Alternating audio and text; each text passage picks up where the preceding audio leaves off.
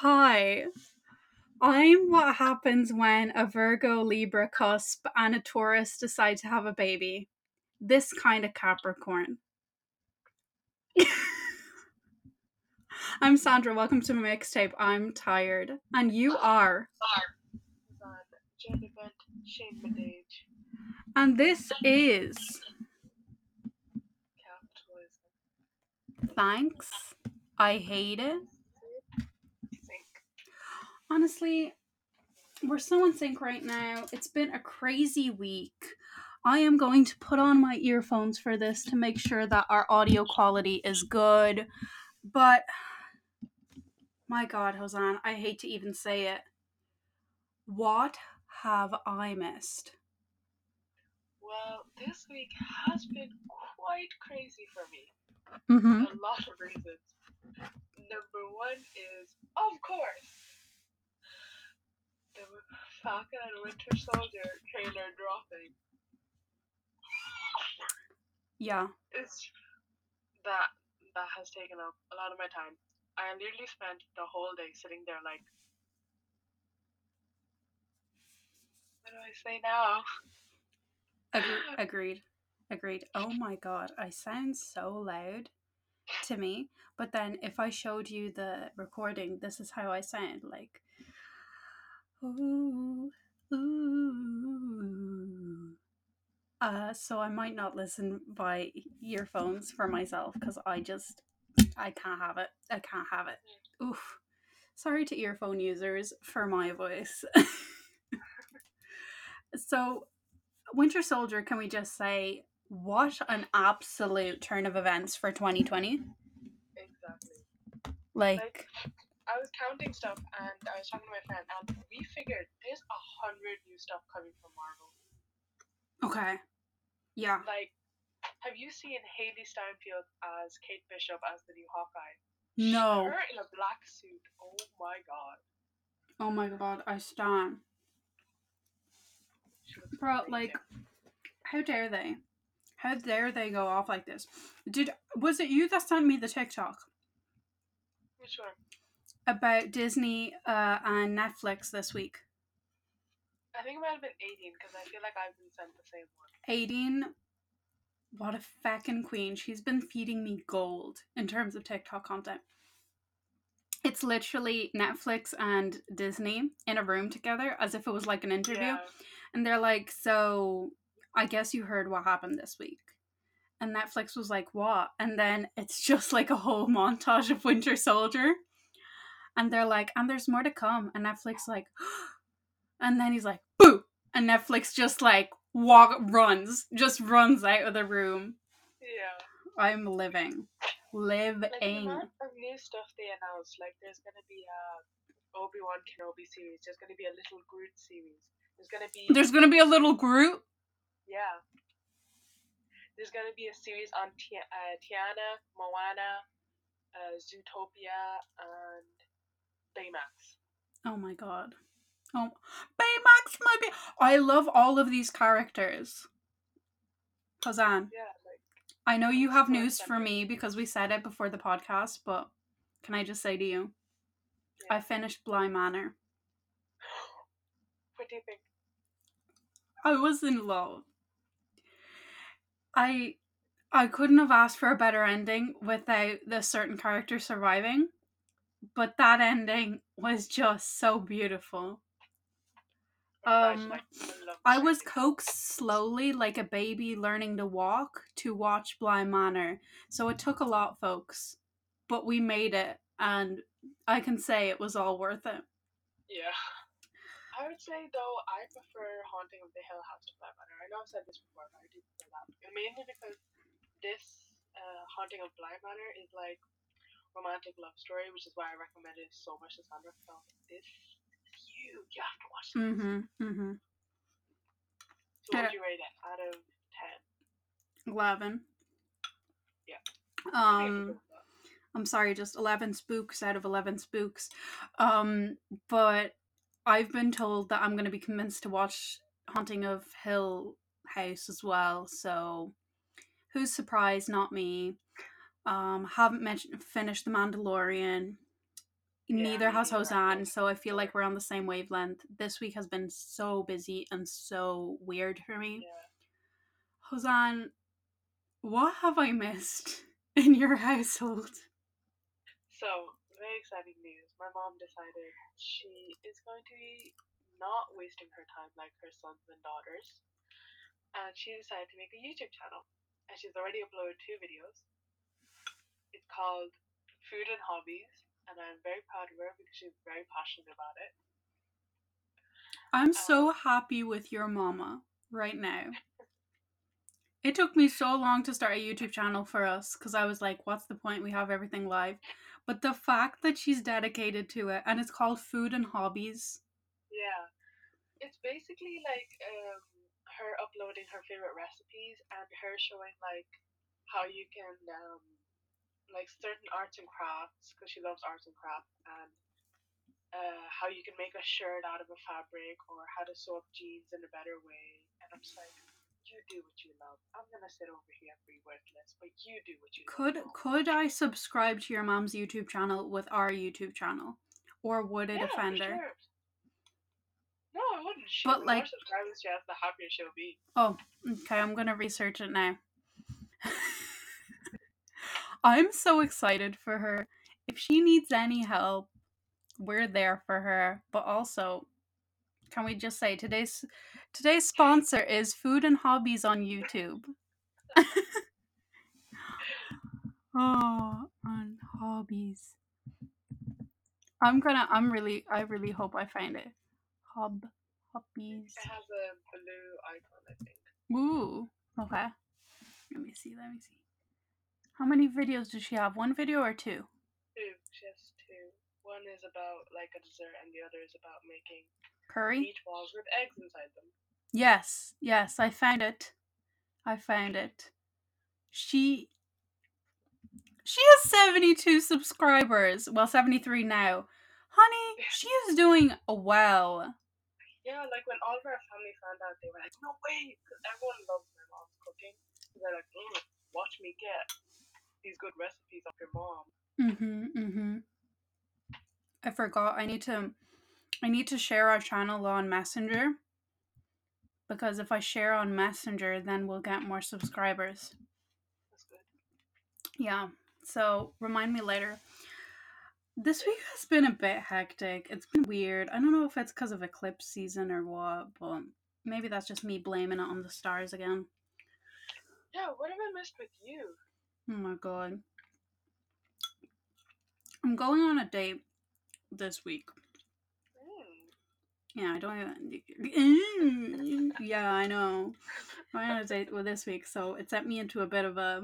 You know how I am. I can't just like normally go out. I have to panic first, Oh, even Lord, with that- our friends. That would be weird. That would be weird. just does that? no, I have to panic first. So I've been planning and stuff. I've been drawing. And I know we said we wouldn't bring back baby got books. And then what did we both do this week? I say within an hour on our stories. What did we say? Like, what did you say on your story, first of all? I said on my story that I'm not saving money to buy for. I'm not saving money for my future family or children. I'm saving money to get tattoos, a motorbike, and books. My brother supported this. I also do support it. And And I um went to my Snapchat story where there's less people, and I said, um, what did I say? Oh yeah, I said, um, not me buying books, and I just took a photo of the new book that I got. So that's how me and Hosan have been doing. We let that capitalist machine take over us, and "Yeah, you shouldn't be surprised. I don't know why you would be surprised at this Yeah. point because I have to say though, I want to buy myself a book for Christmas, right? Because I, I realized I bought twelve books this year. That's one every month. Like, Oh, wow. bought like four at the same time. So, but they were all like from St. Vincent's because my favorite shop to get like vintage. oh yeah, it's so good. Yeah. So, and so I'm stuck. I'm I actually wanted to put this on my story, but then I forgot about it. I'm confused as to whether I should finish my Dan Brown collection because I only have two more books from that. I only need to buy Origin and The Lost Symbol, hmm both of which are nine euro, so it's a good price for that book. Yeah. Or should I get The Shining and Doctor Sleep, which are also both nine euro, because they're my favorite horror books? hmm Or hmm should I buy Rumple Buttercup by Matthew Gray Gubler, which is thirteen euro? So tell me the prices again. I already heard the the synopsis kind of stuff, but I want to Yeah. know the prices. So, The Shining is nine euro seven cents. Mm-hmm. Doctor Sleep is nine euro eight cents. The Lost Origin is nine euro twelve cents, and then the Lost Sim the no Origin is nine euro twelve cents, and then the Lost Symbol is nine euro twelve cents as well. And then Rumple Buttercup is thirteen euro forty two cents. Okay. So 13 euro one, I would say wait. See if it gets cheaper. Yeah, Um then pick between the other ones. yeah. Because I'm confused. Because I'm like, I could either finish my Dan Brown collection, Mm-hmm. or I could get my favorite horror books, and I'm stuck. You should get And your then I asked favorite horror. sister, and she said, "Don't you have two lab reports to do?" And I'm like, "This is clearly more vital."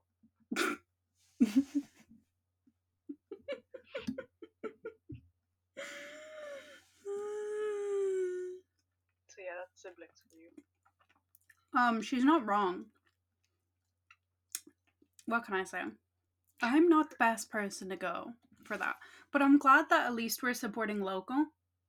Yeah, Because in case anyone hasn't heard, Amazon is now adding tariffs to anyone who buys stuff that isn't in the UK.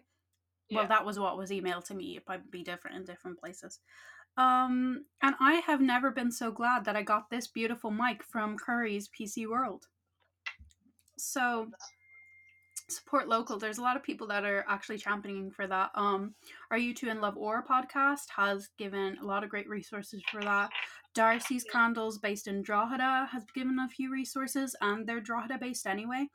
Um, there's a few makeup brands that are Drogheda based. There's a few, or just East Coast.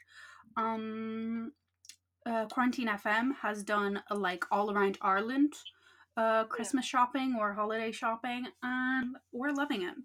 We are I loving it. would say though, if you went to buy a book, hmm um, the website I was I used to buy from Amazon, Mhm.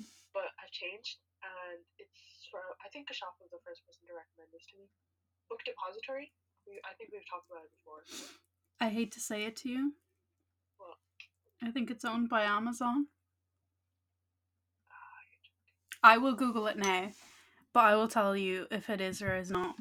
Book That Depository. is so sad because I love And they're really good. That's why I'm Yeah. like, and you get a free bookmark. but in fairness, I'd rather buy from Book Depository than Amazon itself. Yeah, like I try to find most of my books from like St. Vincent or Enable Ireland because I know that they give their proceeds to charity. I think, Yeah, yeah, exactly. but on the rare occasion, I it's hard to find books like Rumple, Buttercup, or like Yeah. editions or whatever. Owner. Yeah, it's owned by Amazon. I'm sorry. Well, I'm still not gonna buy from Amazon. I'm just gonna But if you buy from Book Depository, I still think you're valid. If you're buying from from Book Depository, you're still valid. Mm. I buy from Waterstones just because we have a local one. It's hit or miss. It depends on the season. I feel like for Pride season and for certain stuff, it's good. They currently have a shelf of like classics like Emma by Jane Austen. Um, What movie is that? I haven't watched the movie yet. I know. I'm I'm so out of touch. I say as there's a scarf on my head. No, I haven't um seen that. I I wanted to buy Punching the Air, so I didn't get into that. I don't know. I just feel very tired this week. Do you feel like that? Yeah, I know what you mean. Like, I slept so I, I'm still like I slept so much, but then I also slept so little this week. Mhm. Like at like two, I sleep at like two a.m. and then I wake up at like seven, Mhm. and then I do I go on my phone and then I pass out until tomorrow. No, it's hard. Do you still have online classes or just the lab reports? Um, I have lectures I'm meant to be attending that I don't attend, so I don't condone that behavior. Can I just say? see, I just sit there and I realize the whole time that she's they're talking with my professors, I'm just staring at the wall. It's like I could be doing actual work right now. Mm-hmm. Mm-hmm. Cause like whenever they talk, I zone out anyways, and I'm just writing my notes. And I could, I was like, what if I just stop listening to them and just write my notes anyways? Mm-hmm. Mm-hmm. I can't even blame you. I don't think even your lecturers blame you. But I saw Yeah. that really cute video that you sent me of these kids. They always have their camera off for their Zoom calls. And their teacher was like, You always have your Z- camera off for Zoom calls. Like, I understand, but it's so hard to teach like this. And they were like, Yeah, we know Mr. B, so we have a surprise prepared. And he's like, Does it involve your cameras being turned on? And they're like, Maybe. And then they were like, Okay, guys, let's go. And they all put up a sign saying, We appreciate you. Thank you so much, Dr. Brown or Mr. Brown. And I was like, That's so cute and so sweet. support Like- your people. Just support your people. Like I do, um, like I'm not one of those people that would hate my teacher hmm because they, because I know how hard it is to teach from home as well. Yeah, You have to, like, your home is meant to be the one place where you're just yourself. exactly. and Case in point, this all the work podcast. Exactly. yeah. I just finished porridge with peanut butter and chocolate, so got that protein in, y'all. Speaking of which, you know what my favorite peanut butter is? It took me a while. It's the Smooth Peanut Butter by Kelkins, which is an Irish brand. It's made with peanuts only, from what I know, and it has no palm hmm. oil. And it says on the top, it says like separation is natural, so give me a stir. Because literally, you know how the oil collects at the top sometimes and stuff? Mm-hmm. So I love it. I know that's such a little thing, but I'm sorry to burst your bubble, but I absolutely despise peanut butter. Yeah, I didn't expect this. I'm not even. I'm. My bubble isn't burst, but I'm just. I'm a little confused. Yeah, I hate peanut butter, and I, I one of my family doesn't understand why. I think it's so disgusting. So you're telling me the way to your family's heart is peanut butter, but I have to slide you a chocolate spread. Yeah. If it's gotta be, it's gotta be. we get peanut butter, it's nearly gone in like two days, and I'm just there like, you disgusting animals. you undignified. yeah, I'm sorry, I just don't like it. that's okay. That's okay. I don't know. We kind of slipped into Baby Got Books there. So I guess Kinda. I guess That we should counts. Slip in. I should say um I'm going to post an Instagram story cuz Hosan might forget of all the books that she's uh, said in this podcast. So Hosan, give me a list of the books you're choosing from and I will start writing them down as soon as I can. Let me see if I can get a pen in this place. Can I can I get a place in this place? Okay. What are the books that you want to purchase and haven't been able to choose from? Okay, so I can't pick from Rumple Buttercup. Rum, by ru- Matthew Gray Gubler. Rumple Buttercup. I mean, it gives me very much the Powerpuff Girl vibes, and I understand. Yeah, the reason I wanted to get it is not be- is because while I think the anime, uh, like the drawings are very good and all that, and the fact that it's written by Matthew Gray Gubler, it's about like how finding yourself is is a hard journey, Yeah, but it's one that's worth it. yeah. I think that's really important. Yeah, and I don't really have any inspirational books. Most of my books involve people dying. Yeah, it should be noted that I think the legends that we chose today um really describes our personalities. Yeah, actually, I have something to tell you when we uh, talk about it. So, Would you like to tell me now? okay, um, I was basically thinking, and I was like, huh, Sandra's doing a unicorn, and I'm doing, uh, what do you call it, a Wendigo. Sandra is the light and the goodness that everyone wants to go close to, and I'm the unfathomed cannibalism that haunts everyone inside. We're the yin and yang. My star sign on Snapchat does say I'm yang. And I'm pretty sure yours says yin. Just- I'm sorry, if anyone wasn't convinced that me and Sandra are platonic soulmates, I hate to say it, but Snapchat just confirmed it. No cap. Platonic Nope. soulmate. If No someone cap. could draw us as a yin and yang, I would put it on my wall. Or like a sticker or something. You know what I mean? I just I really like that idea. I'd also like to thank the I think it's 235 followers I have that have been constant this month. Thank Oh, you nice. very much. I'd like to thank our six uh, followers on Spotify and 13 listeners from whatever country in the world you're from. And uh, our YouTube audience, who are very few but very appreciated. Also, uh, Google Podcasts.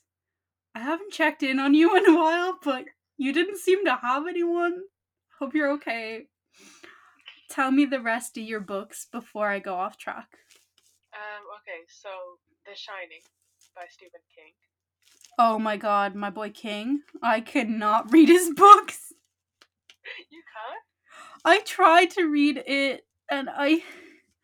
Okay, but you start off with the hard one. It is difficult even for me to read. I have to read it again because when I read it for the first time when I was 13, I was like, oh my god, Yeah. so boring. I haven't read Hamlet, and I feel like one day in the pod, I just have to read Hamlet with you because I feel like otherwise I won't get through it. I need to make it interactive, Yeah. and then I I'd have like an audio. We could, we should definitely do an episode where we read Hamlet. That would be the best episode. Do you want to do it next Hamlet week? Back and forth. Do you want to do it next week?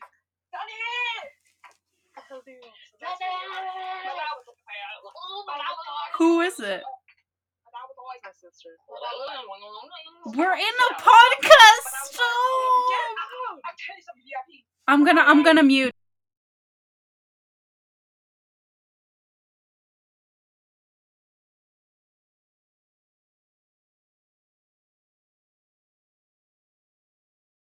Oh Oh, shoot. sorry. Go again. Okay, I'm sorry for anyone who had to listen to that. I'm I'm sorry for not being professional because I don't know what they were thinking of doing.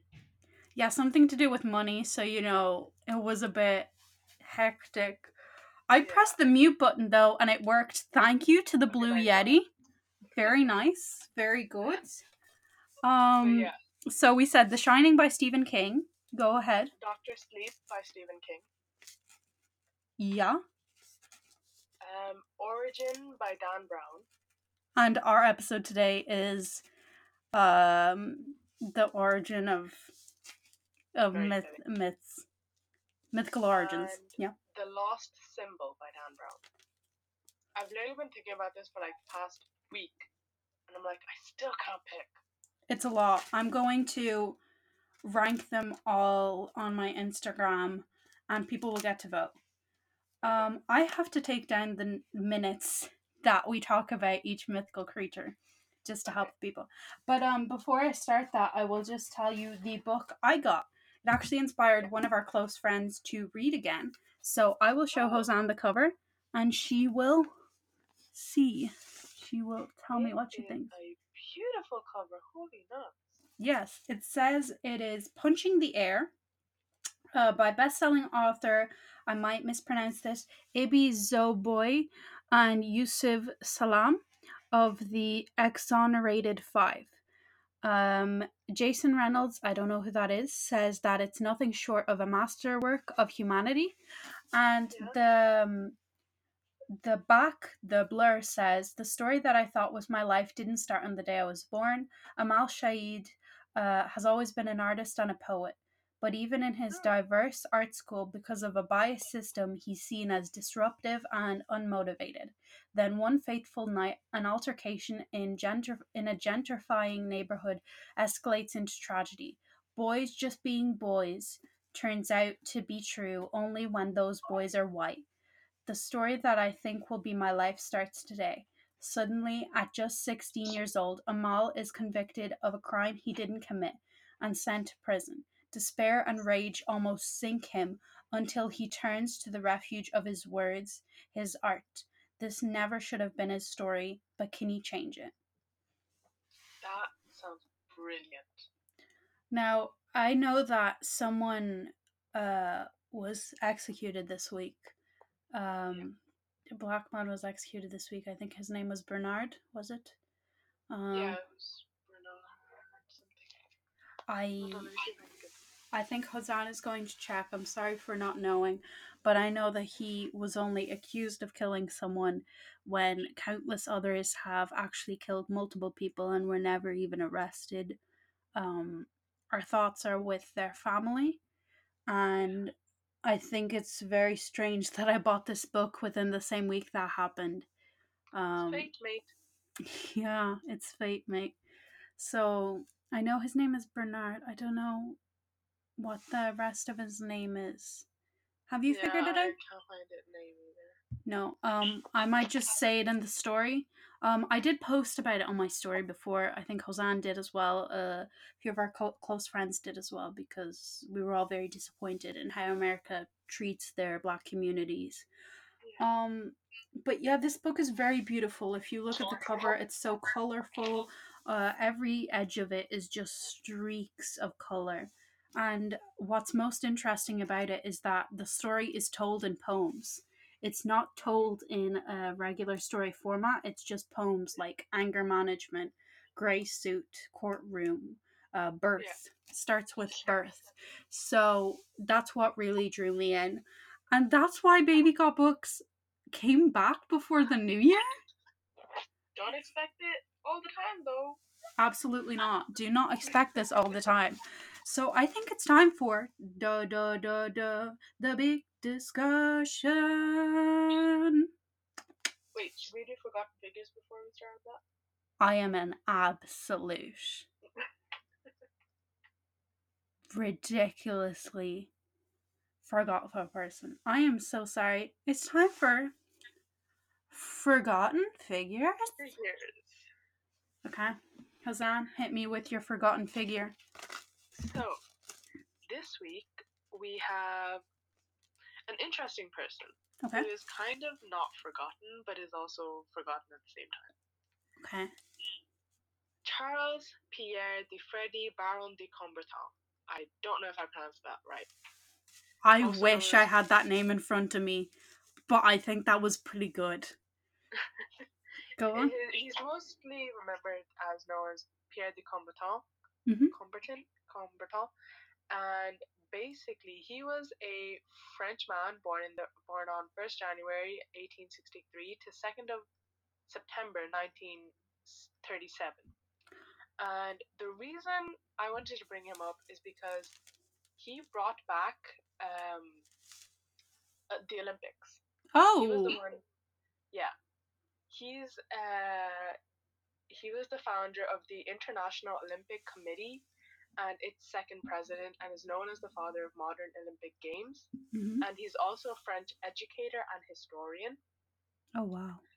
And to basically summarize him up, I'm gonna read a paragraph from one of my favorite horrible history songs called "Flame."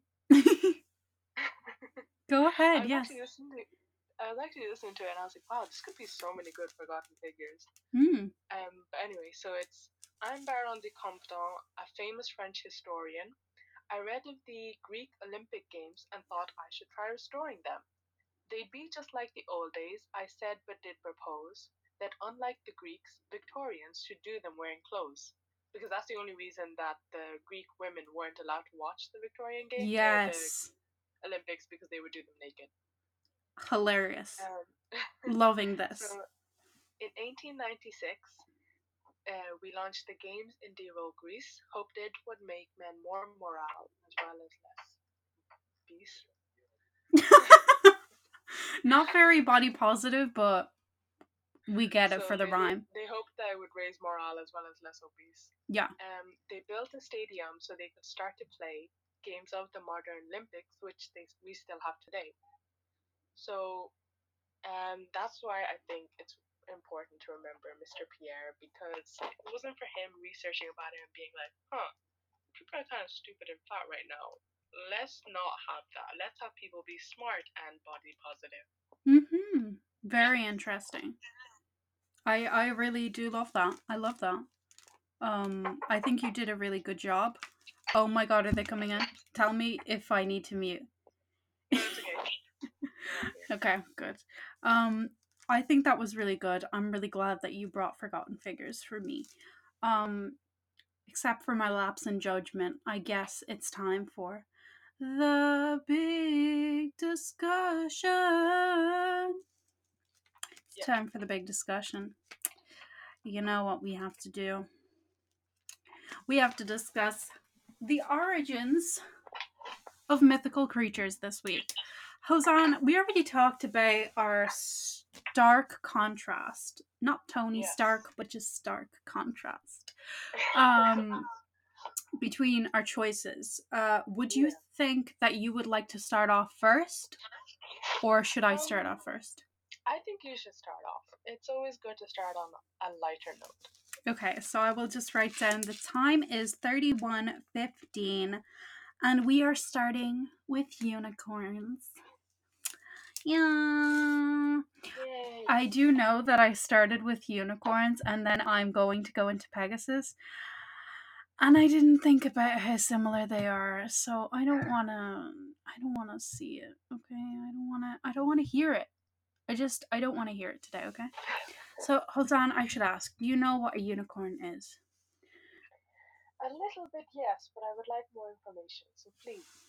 Well, first of all, I have to say, it's so fluffy.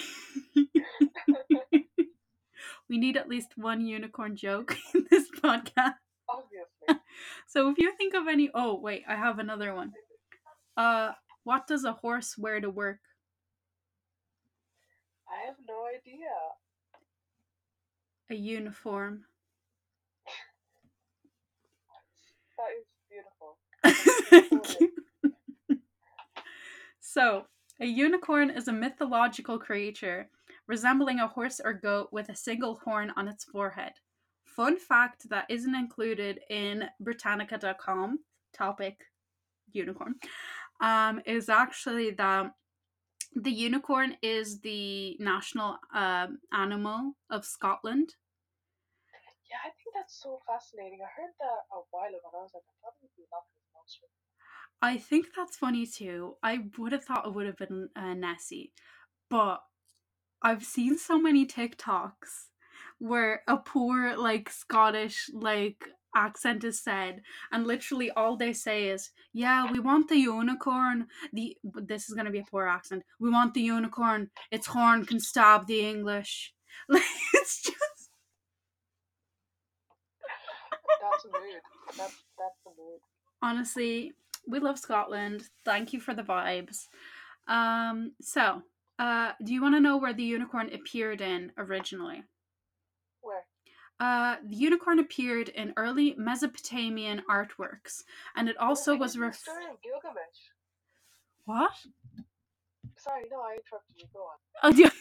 It's referred to uh, the ancient myths of India and um, China, they say.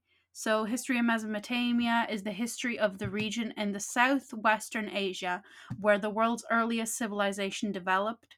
And it comes from the Greek word meaning between rivers, uh, referring to the land between Tigris and Euphrates. But the region can be broadly defined to include the area that is now eastern Syria, southeastern Turkey, and most of Iraq. Um, Hosan, please uh, dig more into what you were going to tell me.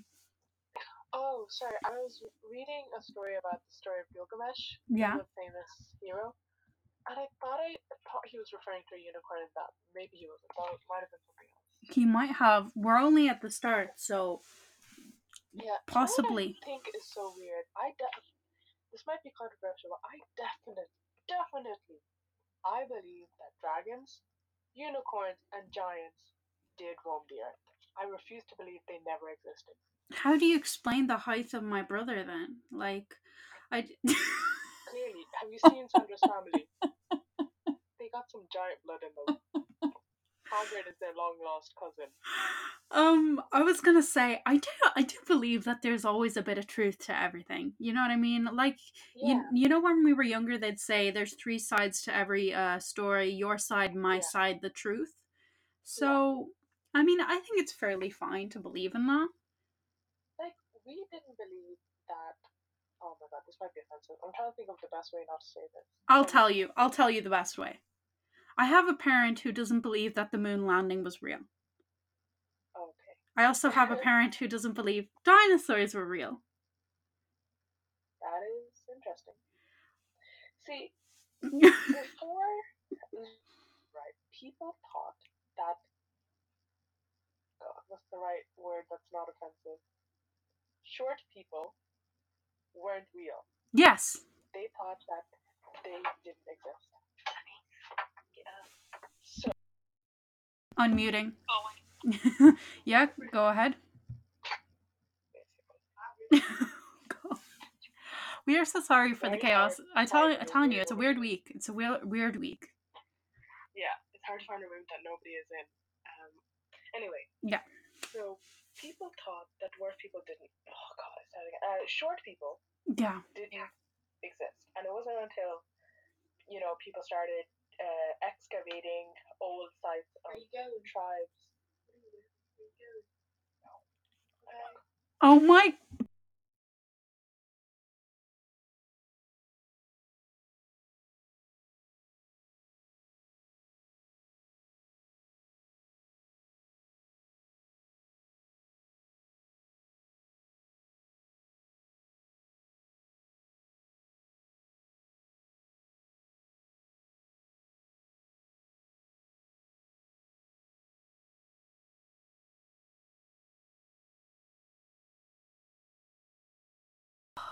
I am so sorry for muting you guys.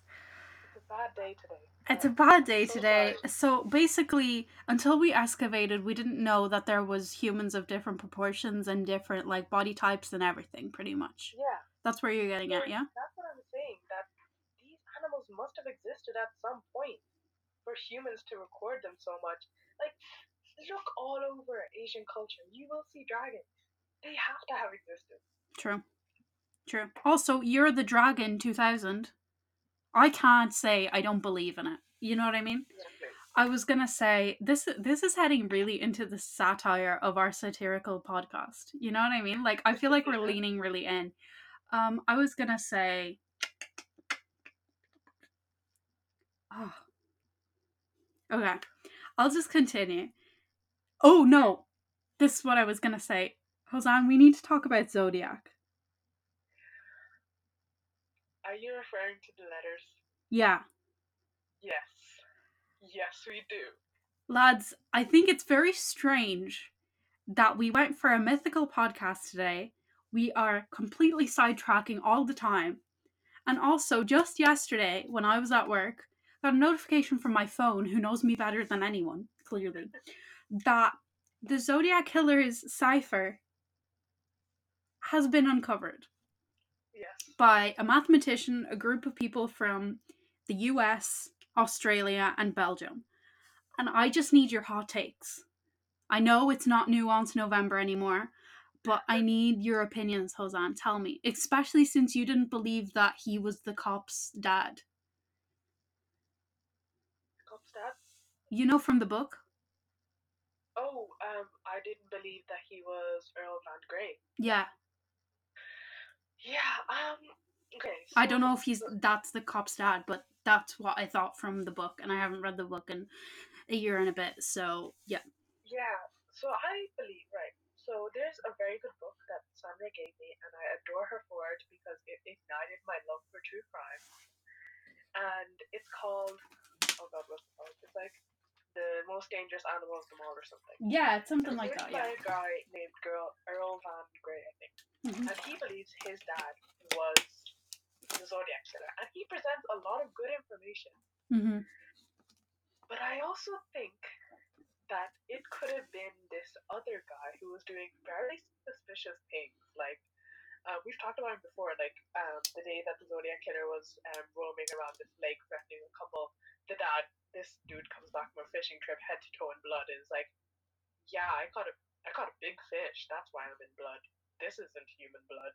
Yeah, that really freaked me out when we talked He about just it. did a lot of things like that. People were like, "Yeah, he's the killer. We we all know it. He's the killer." Yeah. Like I just it's just so weird to me. Yeah, like I'm glad they solved it because I think it was said that in one of his letters he said that it contains his identity. So if it means they've be- begun to crack the letters, they'll actually find out who he is. Yeah. Unless he does some flippin' practical joke and he's like, "Oh, I am the savior." You know what I mean? Like I am yeah, like Cause, cause the last letter that they just cracked yesterday basically said, "Oh, I'm bringing all these people to paradise. They're not afraid of dying, and neither am I. I have, I have uh, people with me that other people don't have in paradise. Something like that. You know what I mean? It was very egotistical. you know what's so weird? I thought that I heard that sentence before somewhere. Like when I read about the art, when I was reading about the article, I was like, they've only cracked this now. I heard this years ago. Yeah, I it felt, it felt like it was a letter sent to a journalist about another Yeah. crime, doesn't it? Yeah, like I swear I've heard someone talking about a letter where the killer said, uh, like a, a letter someone was sent by a killer, and the killer was saying, "Oh, I'm killing all these people because I'm gathering slaves for my afterlife," and I was like, I have definitely heard that. I have definitely heard that. I'm just like, this is weird. yeah i don't know the the the things that are happening this week are just very strange and i don't, I don't understand it Yeah. So can we get back to unicorns can we get back to my home ground for a bit because Yes. Sorry, I, we got a huge sidetrack. I'm so yeah, sorry. I'm so sorry. And I'm going to try and give timestamps as best as I can. So we're getting back to it. It is currently 4202. 42. Oh my god. 4202. We're on a roll here today. Um so the earliest description in Greek literature of a single horned animal was by the historian S- gonna mispronounce this Cete- uh, around 400 BCE. But uh, what they say in parentheses is that uh, single horned in Greek is monokeros, I think, Yeah. and in Latin is unicornus, uh, which makes a lot of sense to me and everything. Like in Portuguese, it would be similar and stuff. But basically, the historian related that the Indian wild ass was the size of a horse with a white body, purple head, and blue eyes, and on his forehead was a cubit long horn, colored red at the pointed tip, black in the middle, and white at the base. Dear Lord, that is an ugly sounding animal. No offense. Like, that is so many colors Yeah. to give. Imagine you're seeing that, you're like, wait, did I smoke too much weed? Yeah, what they say here is that this is Britannica.com, by the way. Those who drank from its, its horn were thought to be protected from stomach trouble, epilepsy, and poison. And I hate to say it, lads, but when they when they promote uh, a horn uh, to have healing properties of epilepsy and poison and stomach trouble, it's just a lot and I love looking at Hosan's video call because I just see her family say, Are you coming to town? And Hosan saying, Can you not see? I am in a video call. Yeah, but yeah, um, what about the whole um, maidens can only touch them thing? I'm sorry. Did you research the unicorn? I didn't know this. I'm going to read through. Yes, here we go. Here we go. One of the earliest such interpretations appears in the ancient Greek bestiary. Don't know what that means, but I'm going to guess a book. Known as Physiologus, which states that the unicorn is a strong, fierce animal that can be caught only if a virgin maiden is placed before it. The unicorn leaps into the virgin's lap, and she suckles it and leads it to the king's palace. Medieval writers lo- uh, thus likened the unicorn to Christ, who was raised by raised up by a horn of salvation for mankind and dwelt in the womb of the Virgin Mary. Other legends tell of the unicorn's combat with the elephant, whom it finally spears to death with its horn. This is not a safe episode for anyone who is sensitive. Yeah. I'm sorry. And of the unicorn's purifying of poisoned waters with its horns so that other animals may drink. I will say though, I've heard that the unicorn that a lot of historians or like people who read old historical books, whatever, they think that the unicorn wasn't real, but instead just a metaphor for sexuality. Makes sense since now we use m- unicorns to signify either very strong independent people or anybody in the LGBTQ plus community, also known as my favorite, the alphabet mafia. I love that name. I'm honestly using that. I'm, next time I meet someone and I want to ask them whether they're part of I'll be like, hey yo, you part of the alphabet ma- alpha alpha al- alphabet mafia. Yeah. I think this last fact for the unicorn will be very interesting for you. Considering you said that they thought it was a metaphor and stuff, Yeah. they say that cups reputedly made of unicorn horn were actually made of rhinoceros horn or narwhal tusk, and they were Yeah. highly valued by important people in the Middle Ages as a protection against poison drinks. Many fine representations of the hunt of the unicorn survive in medieval art, not only in Europe, but also in the Islamic world and also in China. So I kind of Yeah. guess that that supports our fact because, in all honesty, the unicorn is still seen as a symbol.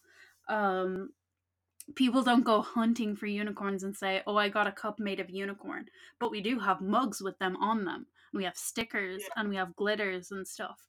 Um, so it just kind of shows how metaphors permeate through the human existence and Yeah. stay alive to make us happy, especially in a time like this.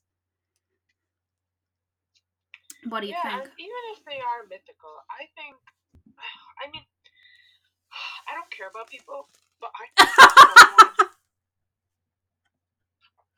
I'm so sorry, your phone users. Hassan, please go on. I'm so sorry. Sorry, I You said you Hosan said she doesn't care about people, and I think that's honestly a sentiment we feel uh, during COVID nineteen. It's very difficult to not say that. but like I was saying, I don't care about people. Like, Yeah, But if someone, even a grown ass woman, came up to me and said, um, like, oh, I love unicorns and I definitely believe they're real and they're just so pretty, I would be like, you know what? That's fine. Do what you want. But I would never be that person that says, oh, you realize unicorns aren't real, right? They're just fictional. I'm like, bruh. Don't you know that the My Little. Ponies are real, but the unicorns are totally a ripoff? exactly. exactly. I'm like, why are you trying to crush someone's dreams, bro? Agreed. There's no need for that. There's no need for that kind of behavior. Exactly. Hosan, I think we've made it clear that this is not an episode for the faint hearted. Do you want to move on to one of yours? Okay. So, mine are not as cute as Sandra's, and you'll see why. I mean, So like people with horns that could kill you? Not as cute. Yeah. Go ahead. so, this is one of my favorite mythological creatures, and I actually drew, drew a drawing of it a couple of weeks back. So, do you want to see that? Mm-hmm. Absolutely. It was. It was in one of my favorite. Um, it was in Supernatural, which is a show I adore, and it was in one of my favorite Stephen King books, The Pet Sematary. It is Yes. a very elegant Wendigo. That is so beautiful. I am so. Hosan, that is so cute. Well done. Thank you. It took me like an hour. I love it. So immensely proud of you. The Wendigo is like really like I could go into depth. I could talk about it for hours because I love researching. It's my favorite animal. Yeah. animal, mythological creature or whatever. But basically, in summary, the Wendigo, um, known to come from like um Native American tribes, uh, is a mythological man-eating creature or evil spirit from the folklore of the First Nations of the Algonquian tribes based in north uh, northern forests of Nova Scotia, Yeah. the east coast of Canada, and the Great Lakes regions of Canada and the United States. So, just a small description of it. It appears humanoid. It's um, known to be over six feet tall. Mm-hmm. They mostly have a deer skull um, for a head Mm-hmm. and like a really emaciated, grisly looking body. Mm-hmm. And they appear emaciated with bones visible under their pla- pallid skin, Mm-hmm. which is a symbol of their unquenchable hunger. Mm-hmm. And basically, the whole story of why they were created was they were once humans, but after being forced to eat human flesh to survive, kind of like the story of Hannibal, Yes. Um, they became monsters that retained little of the human features they once possessed. Mm-hmm. After their transformation, they begin to crave human flesh and they feed solely on it. And the more human flesh they eat, the more they lose their humanity. Okay. And the known weaknesses for Wendigos are fire and Nancy symbols, iron, steel, silver, stakes, and axes. Okay. So, Can I make a comment? Yeah. yes. I find it interesting that you said the um, the way to combat them is fire, steel axes, Nazi symbols. Because it reminds me of like the communism symbol and like the symbols of protest. It's always like pick up your battle axe, we are going to riot. So it's Yeah. funny how this emaciated creature that's said to be like the creature of wrong, the creature of Yeah. destroying one's own, is killed with a simple fire or uh, an axe which took uh, hours or months or years to construct. Yeah. That's very interesting to me. like they do think that it's kind of like the in most tribes and mythical like monsters i would say there's a difference between mythical creatures and mythical monsters Yes, Because I would say none of have- our none of our creatures today are actually monsters. I feel like they've all been used as a, an anti-hero. Or would I be well, wrong I in saying say that? wendigo is a monster because unlike the unicorn it doesn't really serve any good purpose Oh, true. I was thinking of the Kraken because kraken yeah Kraken because that's another one i'm going to talk about because that's definitely a monster it doesn't do yeah, anything good does it I don't know, but it's been used in branding. that is true yeah That's why I was thinking, is it a monster? Is that what people want to say? But anyways, yeah don't let me sidetrack you. Continue with the Wendigo. Please tell me more.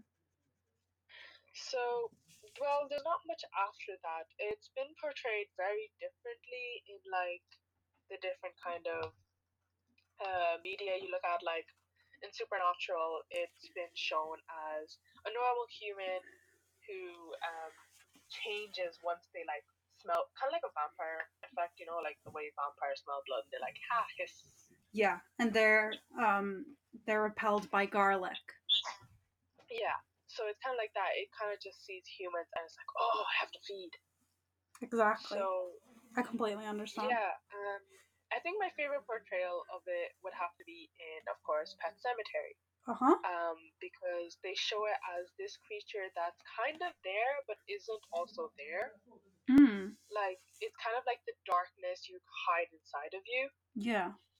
and uh, most tribes in the in uh, that have this kind of Wendigo creature, Yes. they kind of say that that darkness is always inside of you, like it's always there, Yeah. but it's up to you whether or not you give into it. Mm-hmm. and I found a really cool metaphor for it. Um, uh, basically, its influence, the Wendigo's influence, is said to invoke acts of murder, insatiable greed, cannibalism, and the cultural taboos against such behaviors. And the creature lends its name to the controversial medical modern medical term Wendigo psychosis, described by psychiatrists as a culture-bound syndrome with symptoms as tense craving for human flesh and fear of becoming a cannibal. hmm So that's why it's one of my favorites because I just think it's so fascinating. I think it's really, it really does show me how you're involved in science because Yeah. I feel like a lot of people um, picture the arts or science or whatever, and they either choose this is a boring topic or this is an interesting topic to themselves. And I feel like scientific people are always the most invested in theories to do with myths because it actually draws them to think about Yeah. the psychology of the others around them. Yeah, Yeah, because like you have to wonder why would these give into these stories? Why would they talk about myths if there wasn't a psychological meaning behind it? Yeah. Yeah. So, do you want to go next? I will. I will go next. I have a feeling this week's episode will be extra long, and that's a Christmas gift from my family and Hosan's Yeah. family to yours. I say Christmas, but honestly, I've been loving the Vlognukkah um, series on YouTube. Like uh, Hannah Witton's Vlognukkahs are really cool. Um, I've been loving the Instagram content, the TikTok content of Jewish people. So thank you. Uh, happy Kwanzaa, happy Eid, happy any holiday that you have. And if you don't celebrate anything or if you're atheist, um, happy December. uh, also, uh, thank you to my Sagittarius and Capricorn babies um, for having fun birthdays. Uh, now, I shall move on to the Pegasus. Um, I like the Pegasus because anyone who's called Margaret can be called Peggy.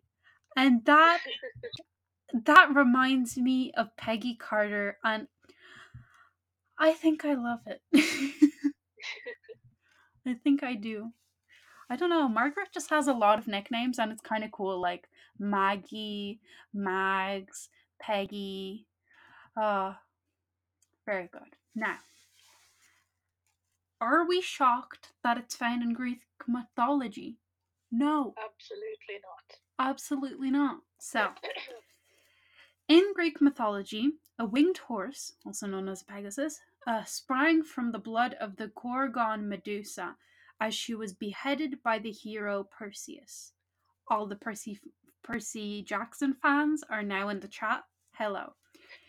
With Athena's or Poseidon's help, another Greek hero, a Bellerophon, Bellerophon, captured Pegasus and rode him first in his fight with the oh my god with your with your guy, the Chimera. Chimera? Oh, Chimera? Okay. Yeah, him first in the Chimera with the fight with the Chimera, and later while he was taking vengeance on the Astenoboa Anthea, who had falsely accused Bellerophon. Subsequently, Bellerophon attempted to fly with Pegasus to heaven, but was unseated Yeah. and killed or by some accounts lamed. Oh, I don't like that. That's not great. This is not the episode for the faint hearted, definitely. The winged horse became a constellation and the servant of Zeus. You know, General F Boy. Um, the spring Hippocrene on Mount Helicon was believed to have been created when the hoof of a Pegasus struck a rock. Now, hold on, that's a lot to take in. It is. That's a lot to take in. Can we thank every Greek, uh, what is it, literature that has been poured out into this? I really considered bringing Medusa to the table here, Yeah. and it has been mentioned kind of.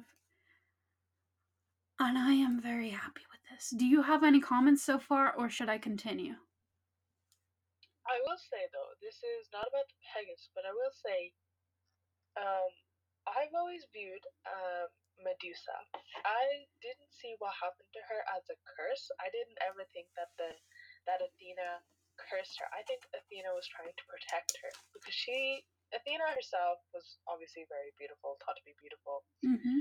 and well, Athena knew what it was like seeing Aphrodite and seeing the when, because we all know myths aren't as lighthearted as they seem. They have darker undertones, and obviously Athena knew this, and she was like, "Well, I've seen what beauty can do to men, and I want to protect." Because I'm pretty sure that the original story of Medusa was that she was raped. I think Yes, yes, it was. so. I believe that Athena turned Medusa into a Gorgon. She wanted to protect her from people she knew would harm her further. Yeah, I agree. I really think that, and I've liked all of the the lore that goes behind that because it's allowed people of color and people of uh, different minorities to connect with Medusa. I've seen a lot of comic books about Medusa, a lot of just regular amateur art, and I've really always liked it. I've always liked the idea of a female or a person with snakes in their hair, and the very gaze of them uh, turns you into stone, and the po- possibility of someone falling in love with you that is blind also s is intriguing to me. I really find that cool. And that's what I like about most myth most most myths and legends and even fairy tales because they can always be spun in a different way and retold. Yeah. Yeah. Also, on the note of Pegasus, can we not forget that Mr. Loki also gave birth to a Pe- Pegasus in Norse mythology? An eight legged horse named Sleipnir, I think. So we stand that trans. Um I stan I really do. I adore Loki. And I can't take it off my brain the fact I know about the movie about Tom Hiddleston in the costume and I just Yeah. I don't think I need that in my head and I still know it. Yeah, because I was reading about it and I was like, hold on, let me get this straight. This guy, who was thought to be the sneakiest and one of the most clever people in Asgard, was like, you know, the best way to distract this horse and win my family's fav- favor? Become a woman horse and sleep with him. That's the way to do it. I mean, that wasn't even the fact I was talking about, but also what a mood. Yeah, sorry, continue. Oh, it's okay. Um, Pegasus's story was a favorite theme in Greek art and literature. Eu- Euripides, Euripides' lost tragedy, Bellerophon, was parodied at the beginning of Aristophanes' piece, uh, 421 BC. In late antiquity, Pegasus's uh, soaring flight was interrupted as an allegory of the soul's immortality. In modern times, it has been reg- regarded as a symbol of poetic inspiration. Um, I think that's very interesting. I like that because anything that says the soul is connected in a way and that death is not really death and life continues because mushrooms feed off the living matter of the floor and grow and we will always be here. Yeah. I kind of love it. And I know this could sound really depressing, but I really do love it. I'm just uh hold on. Oh god. But is it I just think that it's really interesting that this was used for, uh, as an allegory and I feel like the Yeah. Pegasus could be used in so much more like children's art and stuff to bring the Yeah. same idea forward. I suppose that's why they chose it for like My Little Pony. Because Yes. there is some symbolism behind it. My little pony, my little pony. No, I I agree. I think I'm gonna stop on the Pegasus there. I think if you want to read any more, well, actually, that's pretty much done, but there's only a bit more. Uh, basically, it's a constellation in the northern sky at about 23 hours right at ascension, uh, and Mhm. 20 degrees north in declension. Um, Okay. I think it's really cool and I think it's really good, but uh uh you can research more if you want. If you find out any stories that you think are worth us knowing about in regards to any of the ones we've talked Yeah. about, let us know. Uh, so Yeah. we are currently at 105. One hour, five minutes, five seconds. And Hosan, hit me with your next boy. Or gal, or they thems. So, our next one is going off of Sandra's, the Chimera. So, the Chimera is, in short words, a monstrosity. Because from the right angle, um, a Chimera might look like nothing but a simple lion. But then it would turn, and you would see that it had a goat's head jutted from the middle of its body like a bulbous toxic growth. The tail is green, shimmered under the light and covered in scales. The tip of the tail would be two shallow eyes above a slithering tongue that hissed and venom dripping out of its mouth. In short, this was horrific to look at because it was a mixture of all the most terrifying creatures that the Greeks could think of. And it was immensely powerful because even the goat head in the center of the body could breathe out a blaze of fire hot enough to incinerate a man to ashes. Now, wow. why did this even exist? Dragons? No, Because- sorry.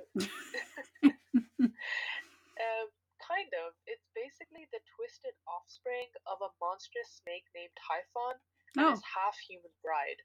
oh. Her name is Jane. No, it isn't. I don't know. Um, the real source of the story, many people think, though, might have actually been from the Hittites. Before the Greeks started telling stories of their chimera, the Hittites were already telling stories of a chimera like beast that had a woman's head in the place of a goat and wore a pair of eagle wings. And Mm. eventually, the Greeks displaced the Hittite culture, and the story of the chimera morphed into exponentially the more monstrous creature we hear of today. hmm And um, the most famous story of the chimera is the tale of Belpharon, hmm who rode into battle against it on the back of a winged horse, Pegasus. And no That's one the one we're talking about. That's the one I talked about. Yeah. I just pronounce and it weird. Basically, no one is. I mean, it's an ancient Greek name. No one's gonna care. Um, basically, no one could defeat the Chimera until Mr. Belpharon, and how he managed to do this was he managed to drive a lance down the beast's throat right before it could burn him with fire- fireball, and fire in his belly was so hot that it melted the metal of his lance, filling the creature's throat with molten metal and choking it to death. So, great ending to his story. love it. Love to see it. Love to hear it. Love to smell it. Um, um, I guess I would just say, wasn't there a Mission Impossible movie where they invented a virus and they called it the Chimera? Yeah, I think there was. The one where the Uh, girl sorry if you didn't watch the Mission Impossibles, but lads, it's been a while. Um the girl injects the Chimera into herself so then the bad guys can't take her without her being alive and then Tom Cruise has to basically like kick ass and save her. And then he gets a holiday at the end of it and he sees her and everything. So I'm pretty Oh, sure yeah. That, is that the one with Cameron Diaz? no. No, it's the one she's a person of color. They're in a hotel. What is it? Uh, I'm gonna look it up. I'll tell you the one it is. Shamira. What about you? What do you think about the metaphorical nature of the Shamira? I'm not too sure what the metaphorical nature of it would be. I'm not certain on what it could stand for. Mm-hmm. Mm-hmm. Yes, it is Mission Impossible 2. Uh, from the 2000s. So if you haven't seen it by now, that's on you. That's on you. Uh, the actress in question. Don't know. Can't remember. Trying to find it. She, look, I'll show you. I'll show Hosan. We don't know her name. I would, I would find it out for you. But the this episode is already like an hour long, Yeah. so I don't, I don't know how I could possibly. Hosan, can you Yeah, see that, or is it pixelated? Yeah. I can see. No, no, I know the one you're talking about, the whole virus thing, and they're all trying to get the virus and whatever. And then she injects it into herself, and everyone's like, no! No! Yeah, at that point, I was like, are you serious? Did she just do that? Yeah, exactly. Exactly. Did she just go there? Like, why? Okay. It's time for my final one. Sources on this one were hard because I don't think uh, Britannica.com got uh, got one for me. Oh, they do! Thank God. I was gonna resort to Wikipedia, but I like keeping it consistent, y'all. You can find all the ones I talked about on Britannica.com. Hosan, we got another Greek, baby. We got another Greek. Oh, nice. Centaur, Greek, Centauros. In Greek mythology, a race of creatures, part horse, part man. I don't have a thing for horses. I'm not a horse girl. And I know it could seem that way now that I'm thinking about it. So I just want to point it out. I haven't even gone on a horse ever. So, dwelling in the mountains of Thessaly and Arcadia. Oh, beautiful.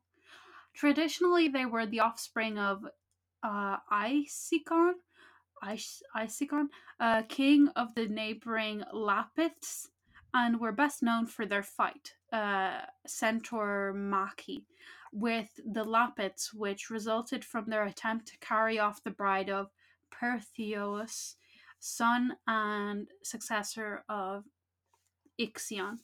Uh, they lost the battle and were driven from Mount uh, Pelion. There's a lot of eons here, and I'm not doing well. Uh, in later Greek times, they were often represented by the drawing of a chariot and of the wine god.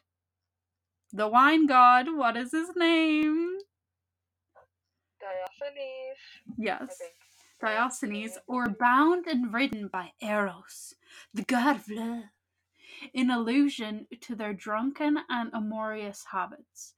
Their general characters were that of wild, lawless, and inhospitable beings.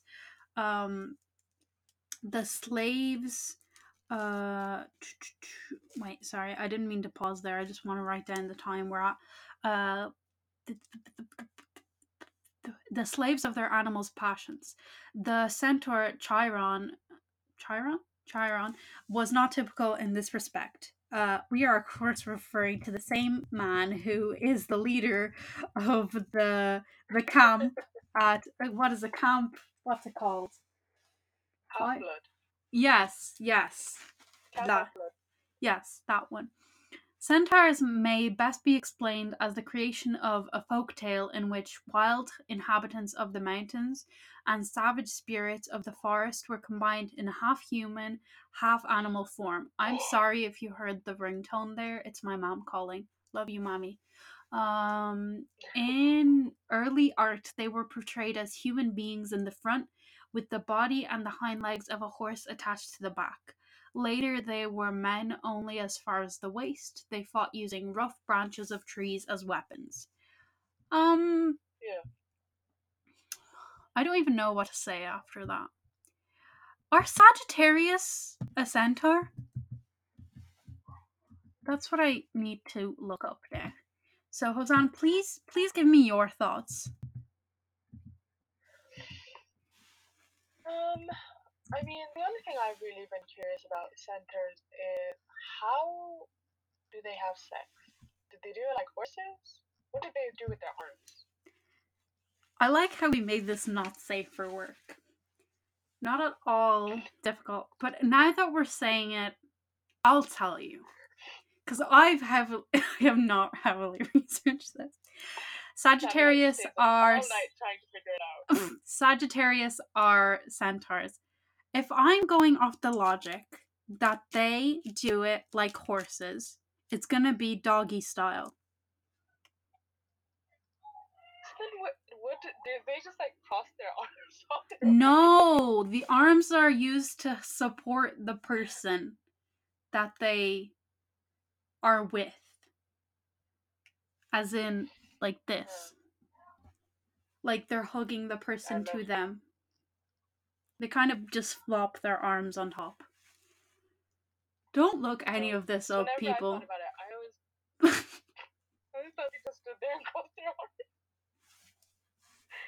No, that wouldn't work. that just wouldn't work. It's kind of you know what it is. Centaurs do it like how when you put two Barbies together. Oh my god, yeah. you know, that's what I mean. Like it doesn't look like synchronized. Give me one second? Yeah, I will give you one second. Hosanna's currently mute. Um, welcome to Capitalism. Thanks, I hate it. This is episode 30. We have just finished talking about centaurs. There's currently um what is it, a lot of sibling stuff happening in Hosanna's household, so that's what's going on. It's been a weird week for me. I think it's just because it's December, and I'm not gonna lie to you guys. December is very much like a depressing time. It's a depression season for me. I think it is for a lot of people I know. And I really love Christmas and I love holidays and everything, but I just have a really hard time in December between sleeping when my fibromyalgia pain happens and like um, having a balance of home and work life. And I'm really glad to say that at least this time I feel happy and I feel like um like I'm getting through December, but I don't think I would do that if I wasn't building the routines that I have this far. So this is kind of the interlude section where Hosan's just gone for a bit, but not to not to go on too much of a rant, but pretty much I just think I have exercised a lot and it's gotten a bit much. like it's a bit difficult, so now I've just stuck to walking. And I think this year I'm much better with my limitations. I've been handling them a lot more. Um, I had a lot of negative self thought at the start of December, so I'm working on doing a lot less shoulds in my head, like, oh, I should be doing this and I should be doing that, and thinking more like, I feel like this and I've done all these things that are really cool and should feel really com- and should feel no and feel really accomplished with them. So that's how I'm currently at. Like it is depression season, but I am striving. And Hosanna is back. I just went on a little interlude about how December is depression season for me, but that Yeah, I feel is. like this year I'm much better. So That's good. I'm glad to hear that. Yeah, so I think we finished on centaurs. I think we got a bit spicy there. And I think I've given myself enough airtime for myths. I think it's time for you to take the wheel. Hosanne, tell me, what's the next one? So the last one we have is the Kraken. Because who doesn't love a good Jack Sparrow reference? Oh, yeah. So, so in the 18th century, the Norwegian bishop Pontoppidan Pontoppidan yeah. insisted that the kraken was no myth. The fishermen of Norway had seen it firsthand countless times, usually on hot summer days. Mm-hmm. Um, our Pontoppidan was quoted saying, "Our fishermen usually affirm that they row out several miles and that the kraken is at the bottom of the sea." Um, I would have to say I believe the guy because we've only explored five percent of the ocean. True. It could exist. True. And also, can we say it's a cephalopod? And I really like drawing cephalopods, also known as octopus. Yes, that is a very valid reason. So, um, the way they described how it would often appear is at first there would be a bubbling and scattering of marine life, as if every fish in the sea had suddenly started to flee in a panic. Mm-hmm. Then a great black form rose from the depths. Any sailor that wanted to wanted to survive had to get him away, had to get himself away far as possible. So when the sailors had fled to a distance they imagined would keep them safe, though curiosity got the better of them, they would turn back to look at it. They saw a monster come to the surface. Its back appeared to be a mile and a half in circumference. Looks at first like a small number of islands, surrounded by what seems like floating seaweeds. Here and there there is a larger rising which is observed as a sandy bank, and at, and at last several bright spots or horns appear, which appear thicker the higher they rise, and sometimes when they stand up as high and large as the mast of middle sized vessels. So this was known as the kraken, the largest and most ferocious creature in the ocean. Um, surfaced, a kraken would stretch out as far as 10 warships side by side. It had great tentacles that could pull a ship and its crew into the watery grave below. And even if it let you be, its massive size would create such a whirlpool that when it drove back into the water, it would suck a whole fleet under sh- underneath. So the there is documentation of this horrifying mythological creature haunting the seas ever since the 6th, 13th century. The Viking hero Orvar Oddr of Iceland, it said, mistook one for an island and was nearly swallowed whole. The kraken ranks among those mythological creatures that have stuck with us and excited our imagination for centuries. Those fishermen on the coast of Norway, though, might not have been entirely wrong. While there, while there is no creature quite as massive as the real kraken, scientists have discovered the giant squid, which can grow up to 600 pounds. This myth- mythological creature may have just been an exaggerated report on an oceanic monster. Or who knows, perhaps they really did see it. Perhaps somewhere under the sea, waiting to be discovered, is an even more enormous squid, big enough to share, tear a ship in half. I believe it's true. It could definitely exist. I think it exists. I think the fact, like you brought up, that we've only explored 5% of the oceans is reason enough to a- agree to it. But mm-hmm. also, with the amount of pollution in the air, the amount of development that the world has gone under, the amount of movement, everything, why couldn't there just be a simple group of this species hiding? Exactly. But also, On that note, what would they feast on? True. do they feast on like coral and seaweed and stuff but then I it also like it's a herbivore it's a omnivore kind of Omnivore. situation hmm? Anyway on that would be a note bit of both. please continue sorry for interrupting No, that's the end of it. But I also believe that mermaids, to an extent, could exist as well. oh my god are you on the same tiktok as me are you on the same tiktok as me chances are maybe. Hosan, I will tell you. Okay, it is 122. The uh, discussion of that specific creature is done, but I need to tell you.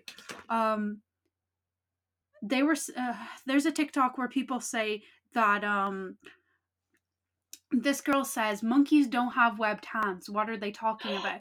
Look at us. We have webbed hands. And then some people have webbed feet and everything. And she was like, along that line in uh, evolution, are we related to frogs? And therefore, could mermaids still exist or have existed? Yeah. I think it's true. I saw that TikTok and I might have even sent it to you. Yes, you might have. I think it's complete. Although I will say, I 100% don't believe that mermaids look like the ones from Ariel. They don't look anything like that. No. I think they're more on the on the spectrum of in Portuguese we call them sereias. Uh, Okay. in English you call them sirens. Um, Yeah. you know, like I want alluring, but I want scary. You know what I mean? I think Yeah. that they're half human, half fish, but also to evolve to that extent. Do they speak the same language as us? No. You know what I mean? Like, Yeah. I, I have they probably have some sort of either telepathic or something like that, Mhm. or they speak similar to how fish would. Not fish, but like dolphins. we don't know because we have Dolphins, like- sharks. yeah that kind of species. This Because obviously these fish would have to live deep, deep under the ocean. that's what I mean. Probably look something similar to anglerfish. Yes. You know, like they have the light, the big eyes. Yes. Yes. Shout out to Hank Green. Love his content. And just that you said anglerfish, it brought me there. Yeah. And my favorite video of Hank Green has to be his "Don't eat glass, don't do it." And then there's this thing lo- that looks like forbidden icing, and he's like, I don't want to say this, but I have to say it. Don't eat whatever that is. Don't eat that pudding paste. It looks like plaster from a wall. Don't eat it. Yeah. But also, I like the one where his son turned to him and he was like, What is a misfit? And he was like, "It's someone who doesn't fit in," and he's like, "Oh, like you." He was like, "Like me? Who told you I'm a misfit?" And then his son was like, "I just know." And then he's like, "Are you a misfit?" And he's like, "Yeah." And then he's like, "We'll be misfits together." That's that's I saw love. quote. I saw a comment which I thought was so realistic about Hank Green. Someone was like, "Hank Green is Gen Z's impulse control." Yeah. Yeah. I can I can vouch for that. I think that Howdy Howdy would have eaten grass by now if John and Hank Green didn't step in. Yeah. Um, I'm very grateful for Hank Green and his assistant Peyton, who is responsible for his TikTok presence. Thank you. Thank you very much. Um this is gonna I not us creating the best episode this week. Not us. Not us. Like Hassan. What? Although I Oh, will apologize for the times that my family decided, let's talk to Hosan today. yeah. We're sorry. It is what it is. Um I can't remember the next segment we go on to. I think think it's not a moment, it's a movement. Oh yeah, Is it? yeah. It is? Yeah. It's not a moment, it's a movement. Hosan, what have you got for me? So this week I have something interesting, I suppose, Mm-hmm. and uh, it is known as it is the Har- Gary Sinise Foundation 2020. Hmm. So basically, what it is is ahead of the holiday, some of Hollywood's biggest names are honoring military families who have lost their loved one in combat. Um, this foundation is basically just for, you know, those people who've lost their family in war, and everyone knows during Christmas everyone gets sentimental. Why Yeah. do I sound like I'm criticizing them? Hosan's looking at me like Sandra. I know you have feelings. We all have feelings. Hosan is actually being so genuine. Yeah, she's being very genuine. Honestly, I wouldn't. We all know those people. They're like, oh, Christmas, my loved one gone, and um, obviously everyone knows when you throw a celebrity in there, you get you get good awareness and you get good raises from it. Yeah. So a lot of big stars were like, yep, we're gonna do this 2020 virtual room and raise as much awareness as we can. And basically, some of the big names are Tom Hanks, Angelina Jolie, and of course my lovely Keanu Reeves. Can I say something on that? yes. This is not anything against the movement. I absolutely adore it. I think you like Sebastian Stan more than you like Keanu Reeves. Yeah. And it's it, and it's not true. It's just that lots more people simp Sebastian Stan. So Hosanna will send me more Sebastian Stan stuff, even though I know she loves Keanu Reeves more. This is ridiculous. Yeah, They're both grown men, but I'm sorry I had to say it. No, I appreciate it. It's just that not many people understand how nice Ke- and how amazing Keanu Reeves is. So obviously, I get a lot more Ke- um, Sebastian Stan content, Keanu Reeves, I mean Johnny Depp content. Yeah. But what the reason I like these three actors the most is because I love how involved with charity they are. Like Keanu Reeves has this secret foundation no one knows the name of, which raises hundreds of euros, and he donates most of his paycheck to this foundation to help those with leukemia because we all know his sister had leukemia and he didn't want anyone else to suffer um, the heartbreak that he was suffering. Yeah. And then you have um, Johnny Depp, who dresses up as Captain Jack Sparrow and visits uh, loads of children's hospital to just see them smile because he knows how much they love his character. Yeah. And um, I, I, I probably sent this video, and it's so heartbreaking whenever I watch it. Um, it was jo- it was Johnny Depp, and he was sitting down with this little girl, and she was like, "Oh, I noticed you like have you like your fingers hurt," and she's like, "How'd you hurt it?" And it's so heartbreaking when you know the fact that he heard it is because Amber Heard threw a bottle on him and broke his finger. Yeah. But he goes, Oh no no, I ate it. I was so hungry on set one day, I gobbled it right up. And he was like making everyone laugh and it's so sad when you know the actual truth to it. Yeah. Yeah. Um yeah, and then you have Sebastian Stan with his hundreds of campaigns, like the Hungry Kid, he has loads on his uh what do you call it? Social media? Instagram page. You Yeah. just have to go on it. Yeah. Sorry, I got sidetracked. what was your movement? You're okay. Um, I'm glad you brought up Johnny Depp. Uh, I've been seeing it a lot. Uh, there's a lot of celebrities coming forward and saying how they were either physically or sexually abused or mentally abused by their partners.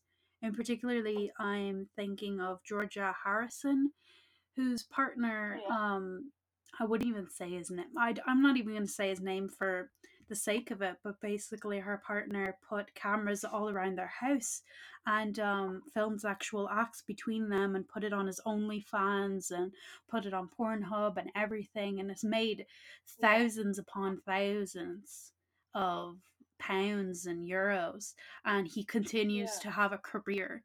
Um, she has her own career and stuff, but I just think it's really shocking that um, he they're from England and there's laws preventing this, and it didn't Yeah. prevent it. And then people are coming out and Yeah. saying this is revenge porn, but no, this is image based sexual abuse. And I know how they're both like very correlated, but also Yeah. Before they had even broken up, this was already a thought in his mind. Like, this is very heartbreaking to me. Yeah, like it's scary to know that. Can you imagine how she must feel? She now thinks, God, if I had never broke up with him, none of these would be out.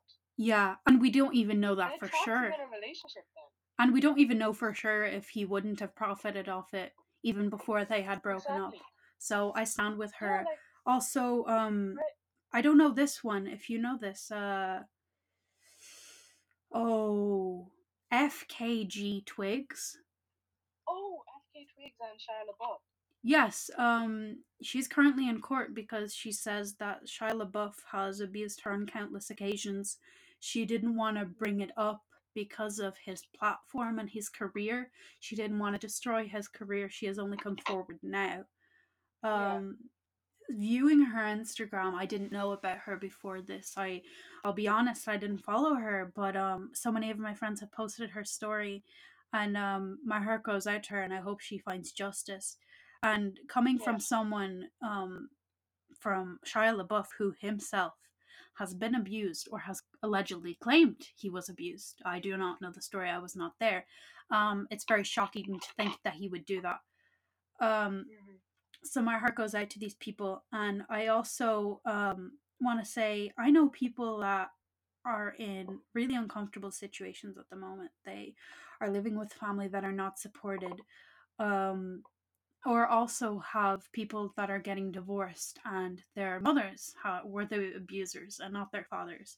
So i would just like to say um, not every story is black and white or not you know completely concrete like you're not going to look at someone and say oh yeah sandra has perfect health or Hosan got up this morning with a smile on her face you know what i mean like Yeah. we no, we are all human we all have stuff going on and Yeah. um one good consolation that comes out of this i think is that no one cares what's going on you know what i mean like you Mhm. could walk on a bus and you're kind of feeling horrible you feel like your clothes aren't fitting well or whatever and someone's going to compliment you probably during the day.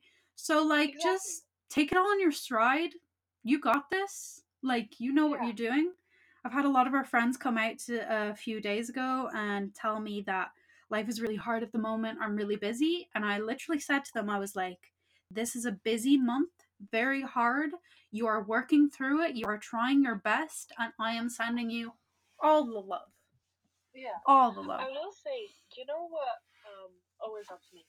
Yeah. Whenever I started doing this recently, and I it actually helped me a lot. Um, Yeah. When I want to feel confident, or I just need to take a breath and realize my worth, I always listen to something empowering. Like for me, something empowering has something with John Wick in it. Because even though he's an assassin, he always makes me feel like shit, I can be that confident. I can stride and hold my head high. Yes. Yes. Just be great. Yes. Like one song for me has always been whatever it takes. Mm-hmm. And I always think about it like whatever it takes, I'm going to live through another day. Yeah. Exactly. I would definitely recommend finding that one song that just makes you feel like, ah, it's gonna be Agreed. Yes. On that note, um, I actually I just went um not today, but another day I went to a shop and someone that works there knows my family and stuff. And they saw my uniform and they were like, Oh, are you still in college? Like where are you working and stuff? And I was like, Oh, I'm working. This is where I'm working and stuff. And they were like, Oh my god, congratulations, what a job and stuff. So that just Yeah. goes to show I was exhausted. I just wanted to get my meal. You know what I mean? I was just like, I'm going home. I'm looking Yeah. sweaty. I'm looking worse for wear. And still I got complimented. So people Yeah. people don't notice the bad, they notice the good. Yeah. Um can I say, uh YouTube this week has been amazing. I'd like to shout out uh Jessica Kellgren's Fo- Fozard's Vlogmas is cool. If you want a shorter Vlogmas, uh Beth Be Extra. She uh does some D&D podcasting and she is also an artist. Uh, she is actually responsible for a lot of Anna Akana's videos, and she works with a lot of YouTubers doing their animation. Uh, if you Hmm, look up uh, Nicole Raffi, uh, she has a podcast called Talk Nasty to Me. She's known as Nikki Nasty, and um, her mom has just gone through her last round of chemo. Uh, Nicole herself has just graduated from Temple University, and we can just say congratulations to you both. Yeah. Um, so I think that should be it for without a moment. Uh, moment. This is not a moment. It's a movement. So it's time for, as you said, songs. Mixtape. Mixtape of the week. So, tell me, what have you got for me, Jose? Um, mixtape this week. Um, for my songs, nothing new. Yeah. Um, I suppose I added, what's it called? Oh, a song that's been stuck in my head for the past two days. Two of them actually. One was um, what's it called? Um, you know that very famous one. It's like, um, oh god, it's like, tell all your friends that I'm crazy and drive you mad.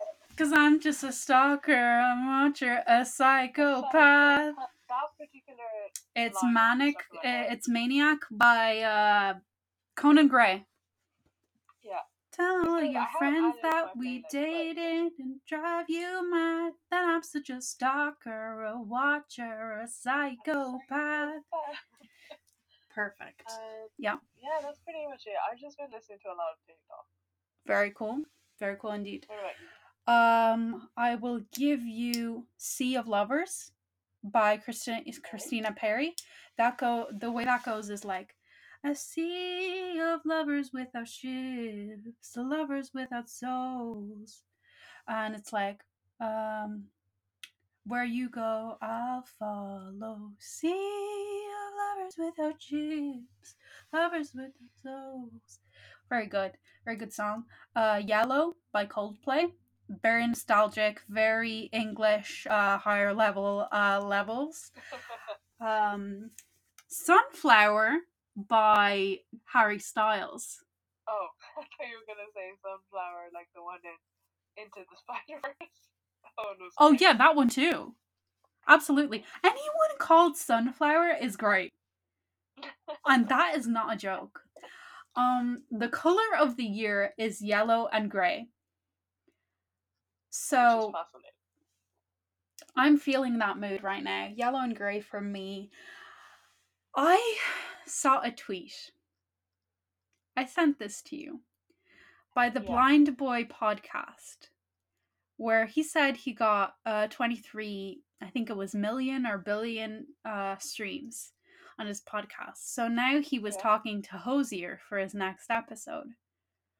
I told my brother this and he was like, "So he's interviewing her." And I was like, no, he's interviewing him. And he's like, I thought you were talking about the girl. And then I paused. I was like, he thought I was mad because I thought he was talking to Halsey. And that is not the truth. But I would be mad. So I want everyone to know that once our podcast reaches a lot of numbers, I want you to tweet and mention Halsey and ask her if she would like to um, come on our podcast. Because I absolutely adore Ashley Frangipane, also known as Halsey, also known as the creator of the Manic um, album and uh, the songs like Ghost and Be Kind and Americano. Americana and please universe It'll be Sandra's dream come true. people make it happen i'm getting her book um for my birthday for myself i've decided Nice. but yeah uh halsey uh i really admire her she did a series of youtube videos with bernie sanders talking about the things that need to be improved in america and i just really like her stuff i just really like her stuff so yeah uh we are currently on the longest episode we've ever filmed in one part i What can we say? We're passionate people. so it's time for. let me see the menu. Uh-huh. Getting kind of hungry. Are you? Yeah, same. Kind of hard. Um. Oh, what is that? Um. My, it looks great. Doesn't it? Um. I'll.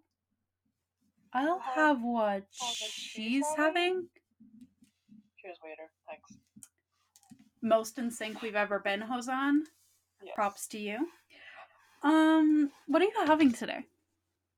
I'm having what I've been having for breakfast for the past two weeks. um, and I have to recommend this. It is such a simple dish, but it is so good. Basically, right, you get a tortilla, okay? Mhm. You get an egg. Mhm. You whip the egg, maybe add some spices. Mhm. Then you get a brush thing. You know the thing you that you brush I the do. eggs on. So you get that, and then you brush it all over the tortilla, front and back. Then you get a tomato, cut in half, cut it into three slices, cut that half into three slices, put it on the tortilla. Oh yeah, the tortilla has to be fried before. So fry it like Yeah. cook the tortilla, Mm-hmm. then put it aside. Cut your tomatoes, put it on the tortilla. Cut some onion, put it on the tortilla. Get some lemon juice, put it on the tortilla. Get some ketchup, put it on the tortilla. Wrap it up. Delicious. Thank you, that's what I've been for breakfast. That was an adventure. I love the vegetables. I like the condiments. Very well done. Very well done. What about you, my lady? I would say uh, today's breakfast was toast with a glass of milk, so that was very plain. For mid afternoon, I had porridge with uh, Kelkin's uh, peanut butter, the cheaply, the cheapest chocolate spread you could find. Cook, cook the porridge first, then add both. The peanut butter is smooth peanut butter, so it's very good. gives you a bit of extra protein. Also, I've heard a lot of studies that currently, for people like me that have depression and anxiety, uh, vitamin D really helps during this time, especially with seasonal affective disorder. So I've been get taking outside, my folks. get outside, get yourself some fresh air, get a walk in or something. But also, I've been taking cod liver oil supplements that have vitamin D and vitamin A. Um, I have a Himalayan salt lamp to help me go to sleep. And they are my current stuff of the week. And just remember, we're all human. We all have stuff going on. Take it easy, folks. Yes. I have been Sandra. Welcome to my mixtape. I'm tired. And you have been. On? Gender band, Shane Madage. And this has been Capitalism. Thanks. I. Hate it. Episode 30. Next week is our uh, holiday episode. Yes. 30 days has September, April, June, and November. All the rest have 31, except for February alone. So we gotta end on a high note. Yeah. Lads, like Hosan's meal of the week. It's a wrap.